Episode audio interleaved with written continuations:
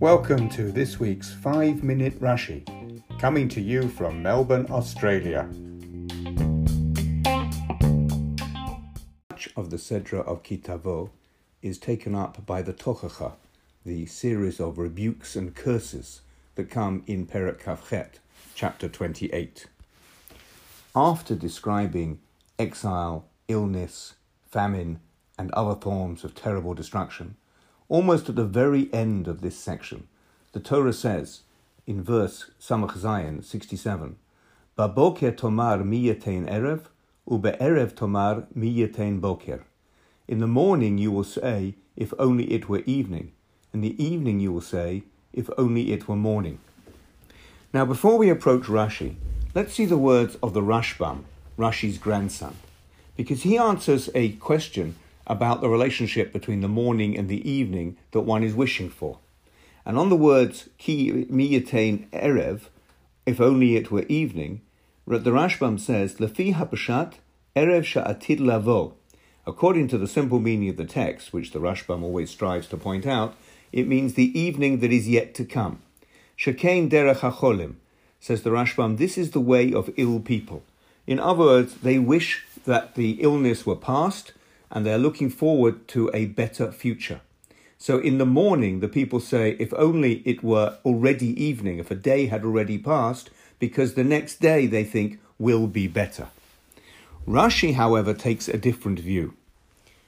On the words, Baboker Tomar Miyatain Erev, in the morning you will say, if only it were evening, Rashi says specifically, Vihiyeh ha'erev shal emesh, if only it were the evening of yestereve, in other words, the evening before the morning in which this cry takes place. And continues Rashi on the words, Ube erev tomar miyaten boker, in the evening you will say, if only it were morning, shel shacharit. In other words, in the evening you will wish it was the previous morning.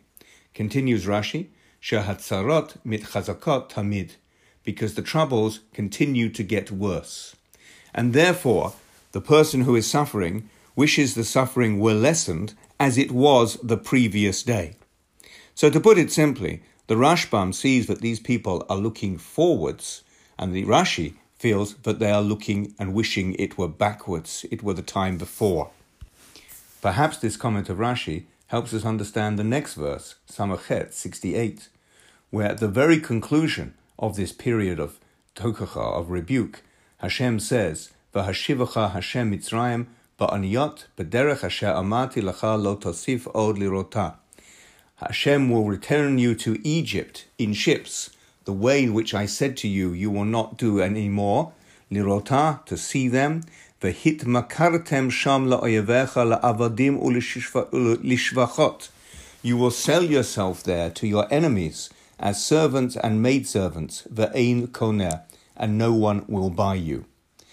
Perhaps we can suggest that Rashi in Pasuk Samach Zayin is saying that people wish for an earlier time. They want to turn the clock backwards. And in Samach Chet, we see the culmination of such a wish. They want to go all the way backwards to the genesis of the Jewish people, namely the Exodus. They want to reverse the Exodus and go back to Egypt and sell themselves as slaves, so as if the redemption from Egypt and every subsequent act had never happened. So, not just wishing to go back 12 hours from morning to the previous evening or from evening to the previous morning, but to go back centuries to the very beginning of the Jewish people. But what is the difference between the Rashbam and Rashi? Apart from the way they read the words in the Pasuk, I think they're telling us something fundamental about the Jewish response to tragedy and to difficulty and to challenge. The Rashbam is echoing the typical Jewish approach. We look forward. We look forward to a better future. Even though this morning things are terrible, this evening, this evening coming, we are confident that things will be better. That is why in the morning we wish that it is the following evening, and in the evening we wish that it is the following morning. Thus is the opinion of the Rashbam. But for Rashi, Rashi understands that the series of curses and suffering is so great is so terrible that the Jewish people at one time will come to lose even the most fundamental element that has helped them through the worst periods of history. a fundamental Jewish motif. According to Rashi, when he says that he, the people will wish to go backwards, not forwards, that means they have given up on hope itself. And this, therefore, is the greatest tragedy of all.